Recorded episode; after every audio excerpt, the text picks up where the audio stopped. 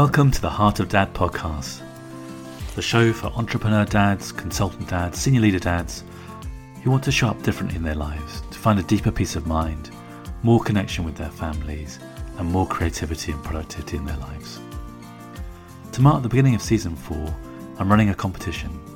For anyone who rates and reviews the shows on Apple Podcasts, uh, I'll enter you into a free draw for two free coaching sessions with me.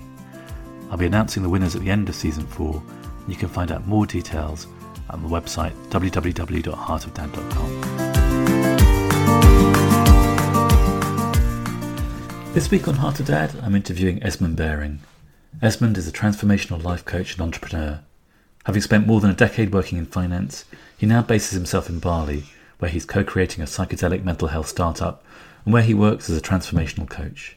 He works especially with privileged and successful men between 35 and 55 years old, facilitating insight and clarity through a subtractive process of seeing through resistant and unrecognized thinking that may be in the way of realizing dreams and a fully experienced emotional life. Esmond is passionate about supporting his clients to realizing the truth of who they are, to a deeper connection with themselves, their women, their children, and their lives fully lived. So this week on Heart of Dad, I'm delighted to introduce my friend and fellow coach, Esmond Baring. Hi, Esmond. Hi, Matt. How are you? I'm really good. It's so great to have you on the podcast. Thank you. Thank you. It's lovely to be here. I feel like this is a conversation that's been waiting to happen for some time. Agreed. so, for, for anybody who doesn't know you, Esmond, can you tell us a little bit about yourself? Yes, um, my name is Esmond Baring. I'm a 42 year old Englishman who now lives in Canggu in Bali, where I've lived for the past 10 years. Uh, I was born and raised in Hampshire in the south of England. Uh, I went to boys' boarding school from the age of 8 to 18 and spent 10 years working in uh, financial services both in New York and London ended up in Bali in 2011. Um, fell in love with the lifestyle here and, and, and, the natural flow of, of how things unfold here. And I had a had a child uh, with a French woman uh, who's now six years old, and her name is Nalaya. Uh, and around four or five years ago, I had a had an awakening of sorts that, that led me in the direction of of the work I do now, which is transformational coaching with men for the most part. And through this work and through some of the things I've seen to bring an awareness around mental health and that there are plenty of different ways to look at life if you're if you're willing to have a an exploration. Yeah, absolutely. Well, thank you for that brief but also very rich introduction because I think you've you've given us lots of hooks to to explore in our conversation. Uh, I suppose the first question that comes to mind, Esmond, is like, what took you to Bali? It's a really interesting question. When I was about 11 or 12 years old, my mother told me I had a, a distant cousin that lived in Bali, and she planted a seed in my consciousness that just stayed there. And it was always like I always knew at some point in my life I would either visit here or, move here or have some experience in Bali. And then in 2011, I was just finishing a two year uh, secondment in, in Vietnam. I was working in Ho Chi Minh City in Vietnam for two years for a financial securities firm. And a, an acquaintance of mine from London flew over to Vietnam to speak to me about a business he was setting up here. And it was a real estate business, um, buying up beachfront real estate and subdividing it and, and selling it for a, for a yield. And so I originally came here for work, is the answer to the question. Um, little did I know that the work would bring me in and would start a very uh, fascinating uh, series of unfolding events that really started me to experience life in, in new ways. But it was work initially, Matt. Mm. And uh, did the work keep you there? I mean, obviously you're doing new work now, but um, obviously that business did enough to to keep you in situ for a while. Well, the um, that business I was involved with for three and a half years, and then that uh, business came to an end, and I'd so fallen in love with the way of life here, and I'd had a young daughter. I was presented with the situation was, well, I am going to have to recreate myself now in order to maintain and sustain this way of life. And from there, I'd always been a, a salary man my whole life because this is the way I'd been trained and conditioned from university days and into the workforce. I was, I was a corporate man, and the way I looked at money was on the basis that I worked for someone else and I received a monthly salary and occasionally a bonus if I'd done well. And I had four or five weeks holidays a year. And when I got to Bali, I was like, gosh, there are other ways to do things. And I um, I started working for a, a, furniture sourcing business for a period of time, and then I'd had my young daughter, and it didn't make any sense to me to have this young daughter and to be living in Bali the way I was and be working for someone else. And so I had an insight that um, well, I could set up my own business. And if I set up my own business and I was working from home, well, I'd be part of my daughter's upbringing, and I'd be more present and available to her. So I set up my own furniture sourcing business at, at that point and um, yeah, that, that, that that was my sort of first start into entrepreneurialism. I guess was at that point when I had the insight that it's possible to do things another way, and if other people have set up their own businesses and can work from home, then, then so can I. You just have to mm. learn how to do it. Yeah, and how how did that business pan out? you know, I was very um, intentional with that business. I, I set it up in a way that it was intentionally set up to generate a passive income from this. It was a furniture sourcing business, and I had the relationships with factories in Vietnam and Indonesia, and I had relationships with architects and procurement companies and designers all around the world. And my intention was to develop the business, make the introductions to the factories, and then have the factories pay me a, a, passive income commission from the business I generated. And you know, it served me. It served me really well for, for three years. It wasn't particularly sustainable because it was a brokerage business and I was putting in just around the right amount of effort to keep me well fed and my daughter supported and provided for. Um, but my journey took another uh, meandering turn when I, I attended a, a self development course in, in Melbourne in January of 2016. And that's when I I first had an insight that belief was creating my experience. And once I'd had that insight and and seen and, and, and really experienced I mean, there's a story behind it, which is I, I, I, discovered the belief that I created when I was an eight year old boy that I shouldn't show my emotions. And when I uncovered that belief and took it away, suddenly my body started to express emotions that had been repressed in my body for 30 years. And it was a, it was a profound moment of, of awakening for me because it, it started asking me the deeper question well, if that's that belief, what else am I comprised of? And am I a product of other people's expectations? What what beliefs have I modeled to live my life in a certain way? And that started a sort of five year journey into the unraveling of of the conditioned version of the man I was into the man I'm still becoming today. That's beautiful, and and um, you know, I was saying to you before we hit the record that I've been reading your blog about that experience as a as an eight year old, and I wonder if you'd tell that story because it really touched me when I when I read it. Yeah, I'd, I'd be happy to, Matt. Um, as an eight-year-old boy, I remember being told that we were going to be sent away to school, and um, I think our parents delivered that news in as jocular and as um, gentle a way as possible. But I, I, still remember to this day the butterflies I felt in my stomach when I heard this news, and this sort of tightness in my throat. Like we were going to buy the school uniforms and packing the trunk, and there was this big hoo-ha, and the family were driving sort of back to, to school for the first time, and I, I just had this um, this dread in my body. But as an eight-year-old boy, I was unable to sort of articulate what that feeling was. Just that it was very uncomfortable. And I remember my first night of school in the dormitory of, sort of ten other boys, and I had a, a, a walrus teddy bear called Lovable, and uh, Lovable was emblazoned in a pink in pink lettering across the front of walrus, and my nanny had um, sewed a blue and white striped pajama jacket on Lovable's pink shirt, so I wouldn't be teased by the other boys. I remember clutching Lovable that first night and there were enormous emotions welling up in me and sort of confusion and fear and sadness of this new and you know strange environment. And i was really afraid of expressing myself and sobbing myself to sleep for fear of what the other boys would think and the ridicule.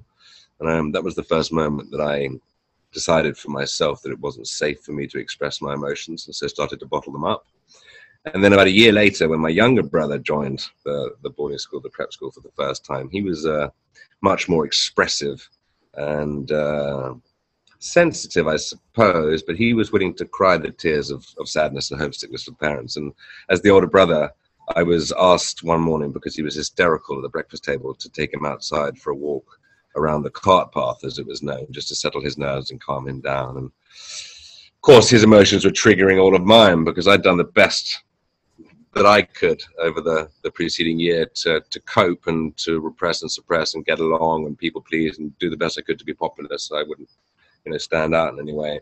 And I remember walking around that cart path with him and he was crying his eyes out and the agony I was feeling in my throat as I as I choked down on my own feelings.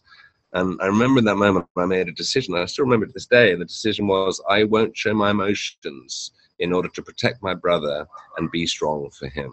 And the power of that moment and what was coming up and the decision I made in that moment created a very, very, very deep imprinted belief in my subconscious. And it was, I think, around 30 years later in the Australian outback when I discovered this belief that I won't show my emotions in order to be strong for my brother. And in the dissolution of that belief and seeing it for what it was, it, it just opened the, um, the, the floodgates. And I howled and howled and howled and sobbed. And, it, and then I started laughing, laughing, laughing because the man finally realized that he'd been living his whole emotional life through the beliefs of an eight year old boy.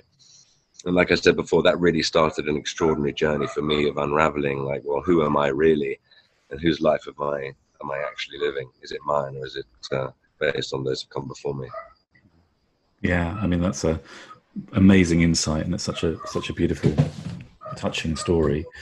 There's a couple of directions I want to explore with you, if I may. You know, one is just for, sort of briefly to hear your thoughts about boarding schools and experience and you know there, has been a lot written about them. There's a there's a whole field of psychology now in board, boarding school survivorhood i believe and people who who help um, i don't know if it's particularly men but i imagine is more men than women but maybe that's an assumption to to get over the experience of that traumatic separation that you were describing.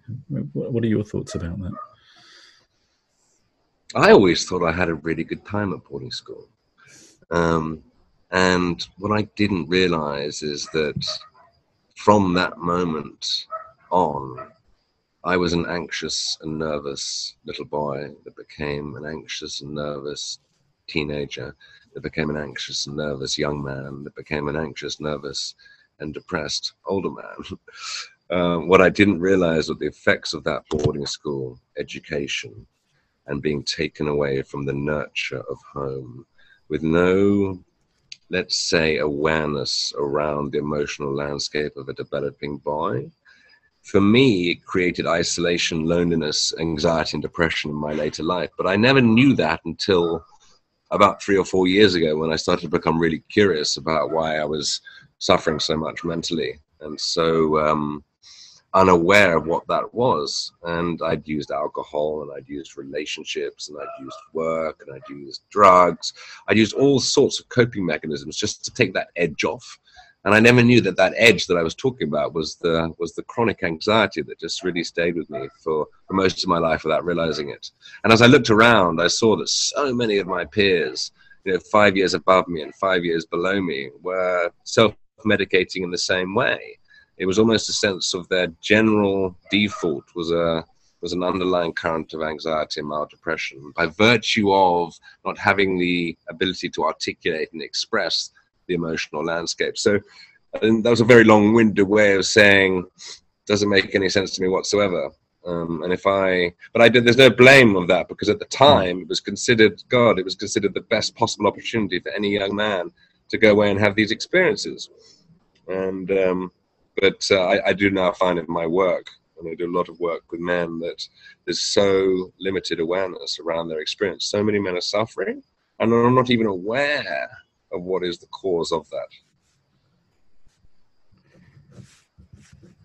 I really resonate with everything you're saying there, and um, yes, that, and I think it's really important what you're saying about the um,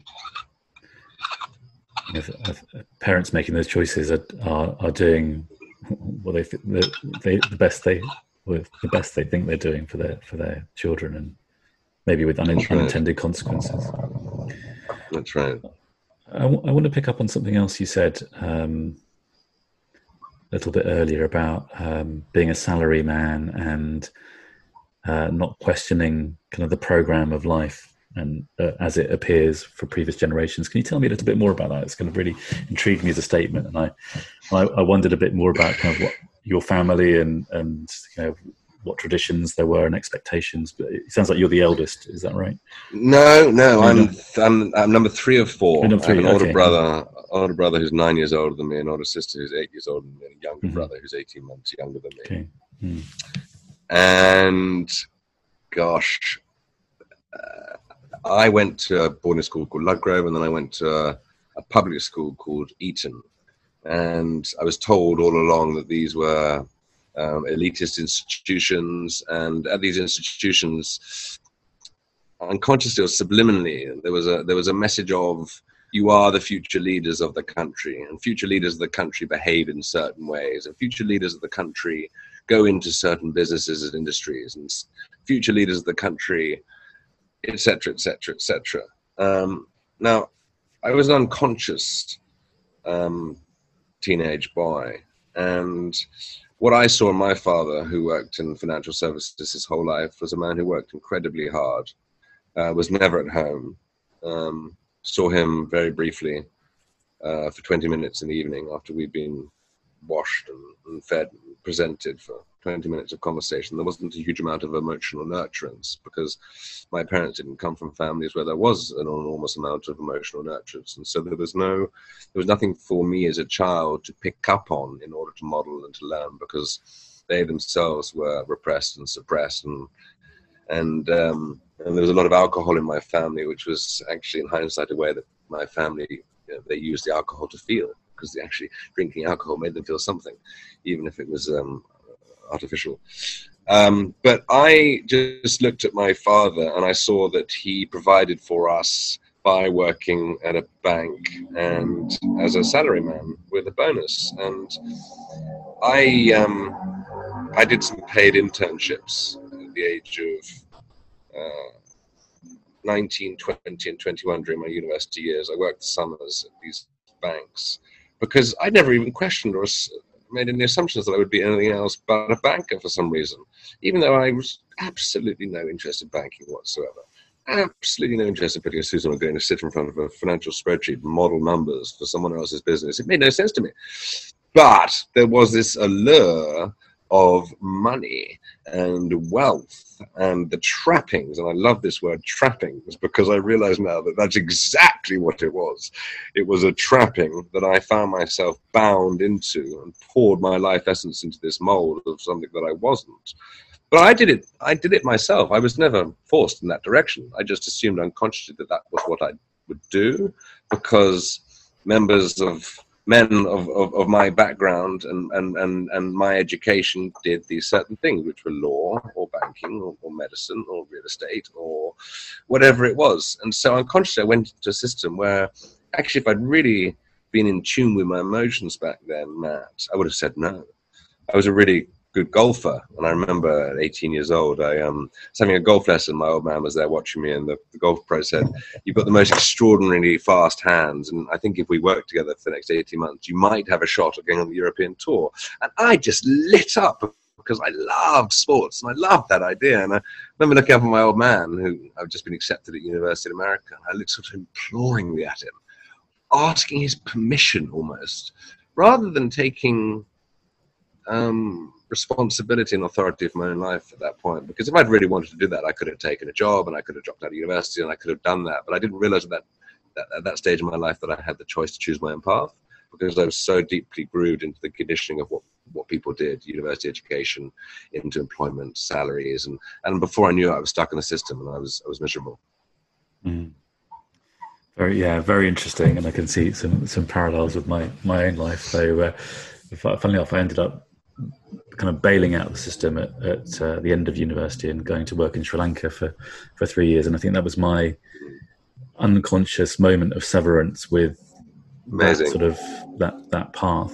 Uh, and it ended Amazing. up in you know, all sorts of odd, odd meanders afterwards. But um, I, I can really recognise that. Um, I love that moment you were talking about when you looked at your father and you know looking for that unconscious permission, really, because I think that plays out in so many people's lives, uh, either in that sort of um, stepping sort of full into the system, or with you know outright kind of rebellion against it, and it can go it goes usually goes one of two ways, doesn't it?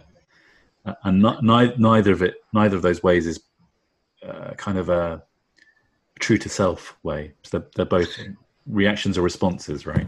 So I love what you're saying, and what comes to me as just as you're speaking is I realize in that moment I was imploring him to allow me to be myself mm. because that would have been my path. That would have been the way that I took, and I would have had a go at it. And who knows, you know, I might have fallen yeah. flat on my face, but it would have been my decision, and so I could have taken responsibility for it. So I didn't realize that I could follow my dreams. I didn't realize that I could follow my passions. You know, that's that's something that's come 20 years later of, of, of, of real work that actually I can deliberately create a life that I absolutely love. And I'm in the process of that now at 42 years old, which sort of brings a smile Amazing. to my face, a wry smile to my face. yeah. Brilliant. And um, it, sort of fast forwarding back to your life in Bali, um, what what took you to Melbourne in 2016 to do that? That personal development it's, course? It's such a it's such a great question. When um, the mother of my daughter Delphine became pregnant, um, I had this sense, I had this intuition, I had this, I had this wisdom speaking through me that I had to start doing some work on myself if I was going to be the father I wanted to be to my daughter. Um, I had this sense of my just generalized anxiety and that I was drinking alcohol to to deaden and numb that. I didn't realize at the time that I was depressed just because my default state of being was one of sort of shame, um, fueled with fear, fueled with guilt, and I didn't realize that that was my my state of being. Um, so it was my it was the news that my daughter was was coming into the world, and my former partner and I got pregnant after about four months of being in a relationship. And if I'd been really honest with myself at the time that I'd heard that she was pregnant, I would have told her that I would absolutely love to co-parent our daughter in a in a relationship with you of of co-parenting. But I had this conditioned sense of duty and responsibility as a man to create a family environment and I, I, I wasn't authentic with myself in that moment because of these ideas of who I should be and what I should create in that moment. So I was dishonest. I was inauthentic with myself, and I was inauthentic with my, with the mother of my daughter. And we spent two and a half very difficult years together trying to make something work that wasn't supposed to work. And it was at that point that um, she actually introduced me to a friend of hers that was speaking about this development course called Avatar and it just it's just sung to my being. And i i i didn't even question it. And i paid something like four and a half thousand dollars in flights and accommodation and tuition fees to fly to the melbourne outback an hour and a half hours outside of melbourne into this nondescript cottage in the middle of nowhere. And i had no idea what i was doing there but i knew that i had to be there. And it was one of the most profound nine days of my life. It was it was a, it was an awakening moment for me you know, I'd been screaming out the sense that there has to be more to life, and this showed me that there was. That sounds such a profound, uh, such a profound moment. It gives me kind of shivers down the spine listening to you because, um, yes, it's it's a it's a fantastic description of kind of awakening in in all the in all the ways, and and um, it also strikes me that uh, you know, whatever your be- belief systems are about how life works, there is a great unfolding going on. You know, even if you're, you know, you're in a relationship with with your ex partner, um, you create a child together, you have a sense of okay. In reality, I would prefer to co-parent rather than try and forge a family. All that is going on at the surface. Yet there's this other great unfolding going on within you, which is actually you cannot but express who you are. That that has to burst out at some point, and um, it's such Absolutely. a joy, joyous, amazing thing to to experience and to witness in others. Do you know that um, that quote by Anais Nin, which goes, "And the moment arrived when the risk to remain tight in a bud was more painful than the risk it took to blossom." And oh my god, in my own experience, do I relate to that? Because it's oh, like, yes. okay, it's time. Here we go. yeah, that's so true. Uh, that quote was written on the board the day I uh, started training as a psychotherapist um, in 2010. It was, and um, I'd never seen that quote before. And yeah, it spoke to me in the same way. So that, oh right, yeah, I'm home. Yeah, yeah. And uh, I wasn't quite home, but I was home at that time for that that kind right. of thing. There was, there was another home to find. But, yeah, amazing. T- tell me a little bit about that. Um, you, know, you you split up uh, with Delphine after two and a half years. It sounds like, and you know, yeah. chose a different path in terms of parenting. How, how was it to, to to separate and to start a different way of being a dad with um, with your daughter? It was very hard initially um, because I was a very active, proactive father from the very beginning. Um, Delphine had a cesarean here in Bali, and I spent the first 45 minutes of my daughter's life with her in the in the recovery room outside as they cleaned her and we did a lotus birth, so the placenta was still attached, or the umbilical cord was still attached to the placenta until it naturally fell away after five or six days. And I had this moment when she first opened her eyes, and it was, it was so overpoweringly beautiful, and it was like, gosh, it's like you're the one I've been waiting for. And so, just from I, I had this knowing in my being that I was to become a father, and uh, it was going to be a very defining role in my life.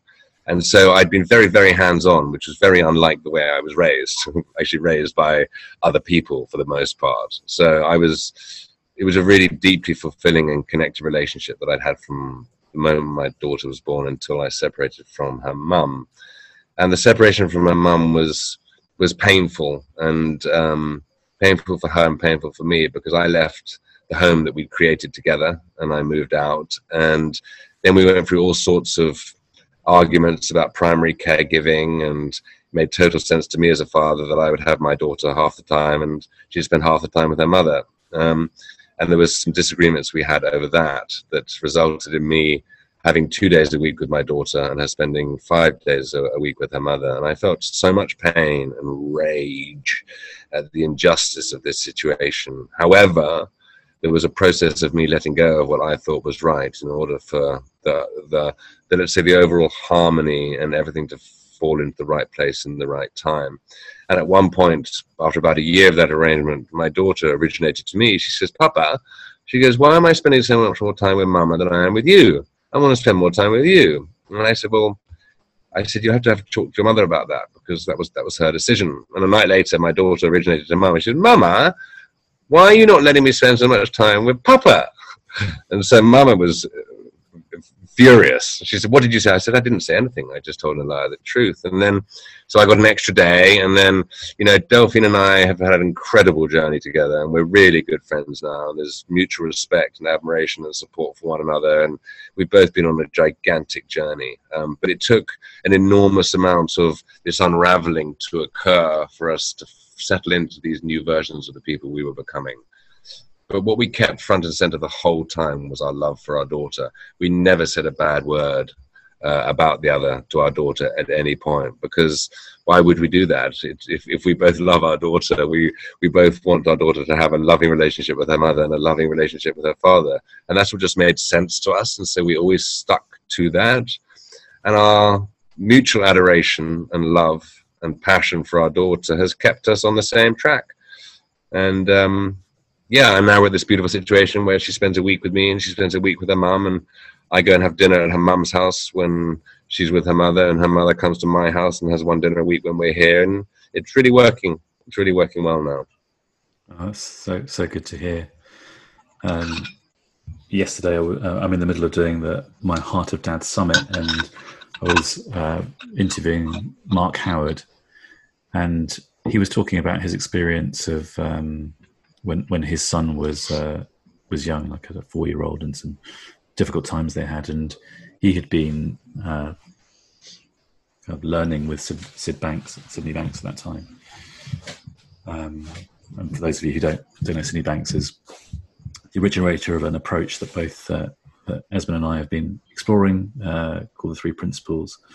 But Sydney Banks had said to to Mark, um, just just to remember that children have the same amount of wisdom as adults. They're the same spiritual beings. They're the same energy. They have just as much access to wisdom. And uh, you know, I was just reflecting on Nalaya sort of asking or s- stating that she wanted to spend equal time between. That's just her wisdom. Well, there was an honouring. I love that. Yeah, and, and then it, I felt as it was our responsibility as, as her parents to honour that.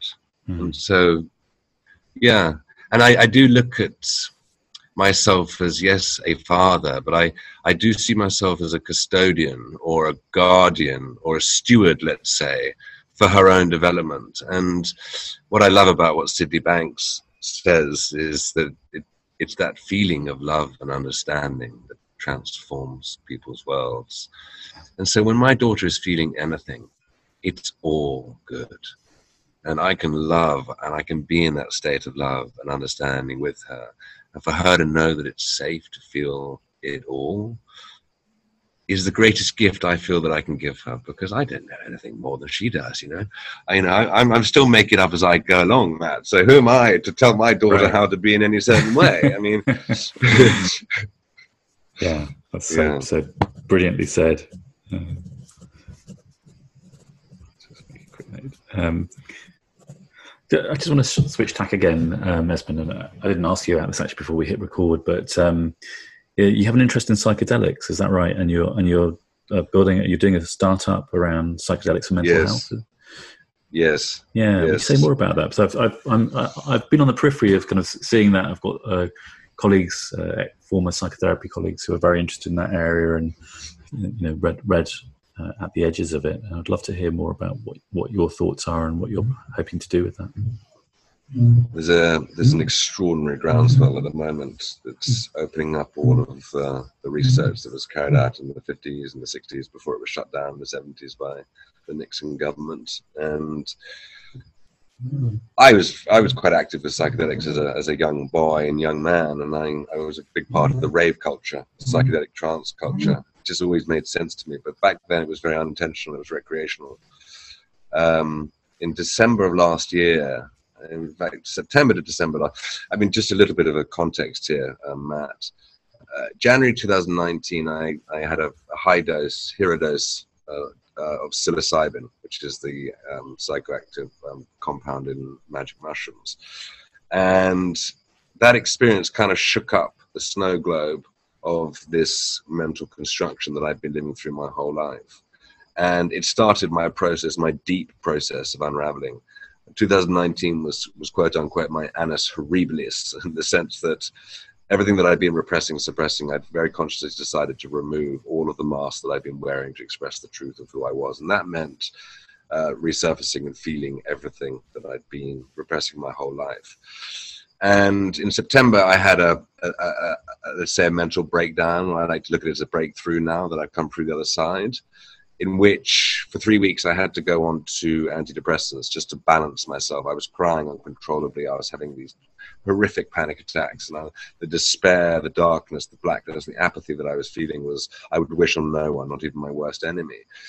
And what I needed more than anything in that moment was was hope and hope that there was some way through this because I'd I'd consciously taken the decision to come off the SSRI antidepressant medication and I rented a small house in the Isle of Wight in Seaview with a view to mm-hmm. going through whatever it was I had to go through.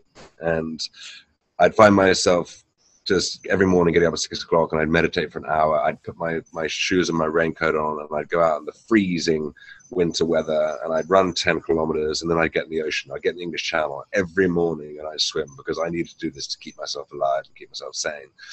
And I'd made this decision to go through whatever it was that was coming up to go through. So, for example, I'd go to the fridge one day and I'd be looking at the fridge for something to eat. And I'm like, I'm not actually that hungry. What is it that I'm trying to fill here?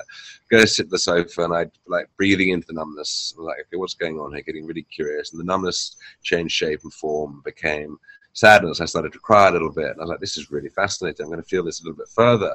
And before I knew it, I was in the fetal position on the living room floor, screaming out in terror. And the sadness had morphed into some form of PTSD. Now, nothing has happened to me in my life that would necessarily justify having PTSD in my body. Nonetheless, my body was carrying it, perhaps from a, um, a family ancestral lineage of alcohol abuse and addiction and dysfunction and all of this the reason I give you the context of this long-winded answer is because hope was something that I was absolutely in absence of. I was hopeless, I was listless, I was apathetic, and I was desperate. And I called out to my brother to ask for help. I was like, Tom, I really need a project. Do you have anything we can work on together? I need something to get my teeth into. At that moment, I would have taken a job. I needed to plug in at nine o'clock, check out at 5 p.m. I would have done anything just to have some kind of semblance to grasp onto in this madness of my mind. And he sent me this investor presentation deck of a company in London, but UK biotech that's developing DMT, which is the um, psychedelic molecule found in a, in a plant called ayahuasca, which is a shamanic tradition from South America and been used for thousands of years. And he and I um, met the chief executive and the team, and we invested a bit of money. Um, and what I'd found in that process, it had given me some hope where there had been none. So I got involved in a project, and I suddenly found purpose again. It got me moving again, and I was I was coming out of the, the depressive state. I then um, by hook or by crook, synchronized synchronicity. In March in the UK, I was I was offered a seat at, a, at an acacia tree ceremony. Um, Fifteen men got together, and it was uh, it was a shamanic Aboriginal tradition from Australia, and the shaman had come over from Australia with the the permission of the elders to share this wisdom with some some men in England. And I had one of the most profound weekends of my life on on this uh, acacia tree, where not only was I able to express and release so much of the trauma that had been passed down in my line, but I was also able to plug into, for the first time in my life, the strength, the power, the endurance, and the stamina of all of those that came before me that have resulted in me being alive and in this conversation with you today. So it gave me such a deeply embodied sense of who I truly was as an extension of everything that came before me. And again, you know, with, with, with these psychedelics, my experience is, is that they create a shake-up of all the neural pathways and negative feedback loops that may be keeping someone bound in the prison of their own mind. And it creates an enormous amount of space for insight to occur, which you and I know well about, having you know, spent some time looking in the direction of, of Sydney Banks' three principles. So my interest in psychedelics and, and the impact that they've had on my life and my journey out of my depression and anxious state have been – untoldly profound. And so I really feel called to use my voice to help raise awareness around the potential and the efficacy of these medicines. And a huge amount of research is being done in London now um, to reschedule these these these compounds because most of them are Schedule One drugs, even though they've got no there's no addictive uh, toxicity, there's no nothing, but it's a throwback from the 1970s, and a lot of work has been done. There's a company in the UK called Compass Pathways that's developing psilocybin for treatment-resistant um, depression, and they listed on the Nasdaq about six weeks ago, and it's now a billion and a half dollar company, and it hasn't even got through proof of concept yet. So the momentum is there now, and psychedelics, if used intentionally and, and properly in a, in a psychotherapeutic setting. Um, is going to change the way that the mental health uh, universe is, is regarded. Powerful stuff. Yeah, thank you so much for sharing that and, and both passion and insight about uh, the use of these. Uh, a couple of things I'm, I'm curious to, to, hear more about, Esmond. One would be uh, that taking that uh, that substance back in January 2019 was it that uh, had started this process of kind of disintegration and reintegration. Um, was that a conscious? Was that a conscious moment of decision? Okay, I, I need to do something here that's going to shake the tree a bit for me. A hundred percent. I had this sense. I had this sense, Matt, that my life was a charade. My whole life was a masquerade, but I wasn't aware that I was wearing the mask. You know, that's the old I'm swimming around in a goldfish bowl, but I've got no idea that it's water that I'm swimming in. And I just had this sense, my, my, my intelligence or my wisdom was speaking to me that something really had to give. And I was so unhappy and miserable in what was considered my default state of affairs that I was 100% committed to doing whatever it took to discover the truth of who I am. And that, um, shake up of the snow globe, so to speak, was the beginning. And it was exactly that. It was a disintegration. And I spent the best part of about 15 months reintegrating. Yeah. Yeah. How how were things with Nalaya in that time? What you know, how did you live your relationship with your daughter through all that? It's just such a great question. Um, it's a really great question because so January, February, March. Um, Well, when I when I was at my worst last year, I was at my most anxious. It reflected in her. When I was going through my darkest, she was so sensitive. She's as sensitive a child as I was a boy and as I am a man. And I was going for hell and back, and she was picking up nervous tics, and she was biting her nails, and she was she was all over the place. And you know, looking back, I actually feel quite emotional about it. Um, she she felt it. She felt it very deeply.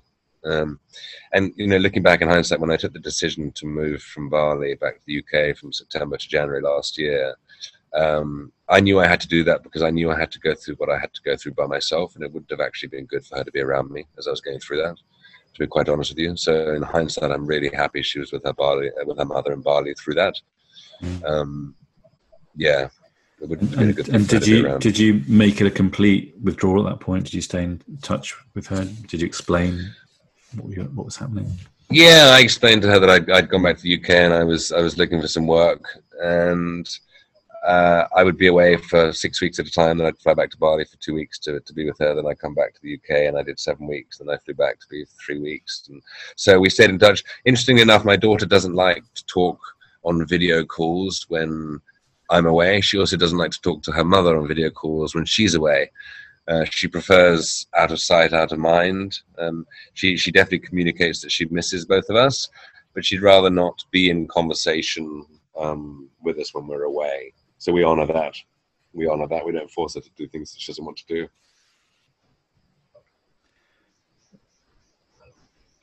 One thing that strikes me in what you shared, and I think you know this is this is going to be really profound for other dads listening.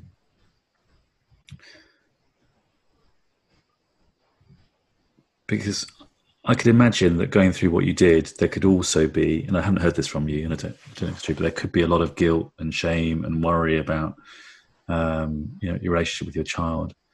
And yet I also hear you know, what you did was an incredibly courageous step. It's like, you know, that uh, sense of I have to do something here, or the consequences actually could be really, really serious for, for how, if and how I live my life and all my relationships. And you haven't said did, that explicitly, I, but but I wondered if that I, was you're spot on. Mm. You're you're absolutely spot on. I I did what I had to do as a man, and even if that meant being apart from my daughter for for a period of time, I, I, did what I had to do, and that again was a new sense of responsibility as a man that I hadn't felt before. Um, but I felt the guilt and I felt the shame, and yet the commitment I made to myself when I discovered that my daughter was coming into this plane when she was in her mother's belly six years before still stood fast. And my commitment was to healing. My commitment was to do the work on myself so that it will not be passed to her in the same way unconsciously as it was passed to me. The buck stops here with me. She's going to have her own game and her own journey, but she's not going to carry any of the stuff that I've carried. That's my vow to her. That's beautiful. And, and one of the uh, unspoken aims of Heart of Dad, this podcast, is um, one of my founding kind of impetuses was very similar to, to break the uh, cycle of inter- intergenerational trauma uh, that that happens has happened in my family and has happened in countless families. And you know, you've just expressed that so powerfully and clearly you know that kind of the buck stops here. I'm you know i'm making a really conscious choice that my daughter will not inherit those things that those negative in quote marks things from my life that she will you know, be a fully as fully expressed version of herself as she can be without having to carry all that. Exactly. You know it's interesting to hear you say that because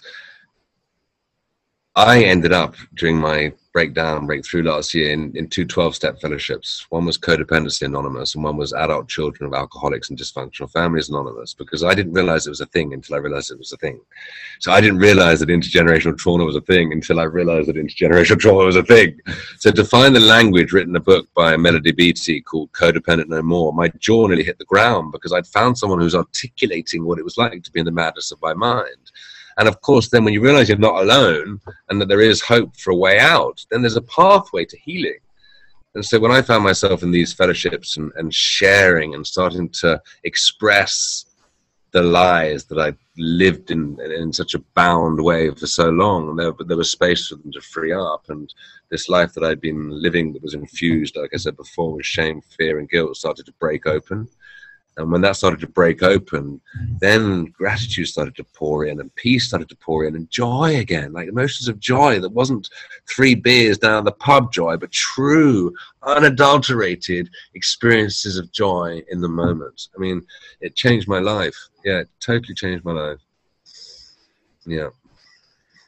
Uh, I'm pausing because actually I'm just sort of drinking it all in, really, and I think it's uh, it's you know it's so great to, to listen to you. And if uh, if it wasn't in this format, I'd be taking a lot more time just to allow some silence here because it deserves it really, just to to allow this wonderful energy. Then, um, if I release the video, people will see that Esmond is just like absolutely beaming with uh, with radiant energy right now, and it's so, it's so lovely to see, really. Um, just one one sort of final area I wanted to touch on. Uh, you know, we were speaking before we hit record of just about how there can still be bumps in the road. And I think you know, your story is such an uplifting one. I think it's uplifting in so many ways. I think it's uplifting for its its honesty, its realness. Uh, the word hope shines out again and again in what you're talking to us about because I think it can show that we can get into our 40s and beyond and still find our way back uh, into a um, hope, hopeful and connected way of being. Um, and you know, I've been uh, very uh, what's the word? Disclosive in my in my work here and on the podcast and elsewhere about in my own experiences of depression in in my life. And um, I think it can be helpful sometimes for people to know that there's, there's although these are amazing positive changes, they're not com- complete silver bullets or 100% magic wands. You know, there are times when there are real bumps in the road, and you were speaking to me very movingly about that just at the beginning before we hit record. Would you mind saying a little bit about, you know, kind of your experiences of kind of the, the non-linear nature of um, this absolutely into ourselves? Absolutely, I, I, I think for me, it's it's the becoming aware piece that's changed my life because when I was stuck in the negative feedback loop and there was no way out, I didn't realize I had a choice. And the apathy and the shame and the low self esteem and the low self worth and the self loathing, to be quite honest with you, because that's what I was experiencing unto myself, was the negative voice in my head was so loud and so violent and hostile that it did make sense to me to take my life rather than to stay in this situation and suffer mercilessly at this madness in my mind. So I have so much compassion now and understanding for those men that do throw themselves from buildings or do put a gun in their mouths and, and pull the trigger because I, I understand that it makes sense in that moment to those people. Um, I was fortunate enough to insightfully realize that something was wrong, that by having the courage and the vulnerability to share that with another human being and other human beings and ask for help and then accept help. Um, I got the help when I, I asked for it and I accepted it. And I got the support and I got the love and I felt the understanding. And life opened up and showed me a path to healing. Now, I spoke a little bit earlier about chinks in the armor and glimmers of light coming through. And I am just so grateful that there are even glimmers of light for me to, to bask in, to realize that that is the other way. And that this dark tunnel that I was in for so long does have an ending. And I have more good days now than I have bad days, which is which is extraordinary because I'm now being able to anchor myself more and more and more in the hope the inspiration, the peace, the love, the joy than I was before because I'm a professional at shame. I'm a professional. I'm a professional at fear. I'm a professional at guilt, but I'm done with that now. But what I wanted to say was, is that, you know, bumps in the road still do appear. Some mornings I wake up and I'll be like, oh crap. And the thing is about the oh crap is that it's it's a reversion to the same state of self of, of, of self-loathing and complete lack of self worth and low self esteem, where suddenly the brilliance of yesterday and all the accomplishments have disappeared because I'm back at the viewpoint of woe is me, there's no way out. However, what I now have is a different viewpoint. I've got a I've got an understanding that this too will pass and so I can be with it as it comes through, and I can share it honestly and openly, and I can reach out to someone, and I can say, "I'm having a bit of a bumpy moment. Would you mind being with me as I go through this bumpy moment, and just just be here with me and hear me? And I don't need you to help me or fix me. Just love me, hug me, hold me, and be with me because I now know and I have the tools that this will, this will pass through." Um, and my sense is that these moments will be less and less and less as I go on. You know, it's a process of healing. Yeah, yeah, I, really uh, see that in, in my own journey as well, and uh, see that as very very much the, the, truth. And and and it's reassuring, I think, to you know to for people to hear that you can have those uh, what I call it excursions from that feeling. Of I love that. I love that. I, just one more thing, Matt, which I think mm. is relevant. I, I, most of my work is with men, and a lot of men come to me because at the, the, the end of this tether of not knowing actually what's going on with themselves. And denial is, is a word that I like to raise because, but the piece about denial that's so interesting is the don't even notice I am lying part to denial. Okay, so I'm swimming around in water, like again, the goldfish analogy, I don't know in the water. And the number of times I've been with a client and I've said, okay, we're sitting there in this quiet space and they're settling down a little bit and they've been unable to articulate what their experience had been before. And I'm like, how does it feel to sit here and own up to the fact that you might be feeling depressed? And the relief. because there's awareness that there's something there. Or I am anxious. It's that, oh, that's what that is. You know? And then there's the resistance piece is gone and the has ended. So the space again. Ah, oh, that's what that is. And some of these men start to feel again for the first time, and there's and, and there's there's a breakthrough, and the tears, because there's such a sense of relief that the fighting with the self has stopped just for a moment, a moment's reprieve. And so, yeah, I'm feeling so inspired just to bring people to that space where it's okay to feel whatever it is that's there. You know, it's just what is there you know, what is that? It's okay. That's beautiful work, Esmond, and, and so needed. Um, there are so many men who could benefit from that that kind of space and hearing that. Thank you so much for sharing of your heart today and giving pleasure. us the flavour of your journey. I've really loved every moment of it. Thank you so much for, for inviting me to be here. It's a pleasure, Matt. I love the work you're doing, and I love the place that you're coming from. It touched me from the moment I heard your voice those months ago. You've, t- you've touched me with the the depths that you've met yourself. I resonate with you. Thank you, and uh, we'll have the links in the show notes. But if people want to find out more about you, where where do they go? Um, they can go to my website, which is www.esmondbaring.com, which is E S M O N D B A R I N G.com my Instagram is the same at Esmond Baring. My Facebook is Esmond Baring, and my LinkedIn is Esmond Baring. So I'm Esmond Baring if you want to find me and follow me. Yeah. Fantastic. Thanks so much for spending time yeah. with me, Esmond. Pleasure. Pleasure, Matt. Thank you. Thanks so much for listening to the Heart of Dad podcast. My mission is to get this podcast out to as many dads as possible, to help them be in the conversation, which is a different one about being a dad. And you can help that. If you found this podcast valuable, could you do me a really big favour? And that's just to think of one other dad you could share this with. And to do so, send him a link to the podcast, get him involved in the conversation. Thank you so much.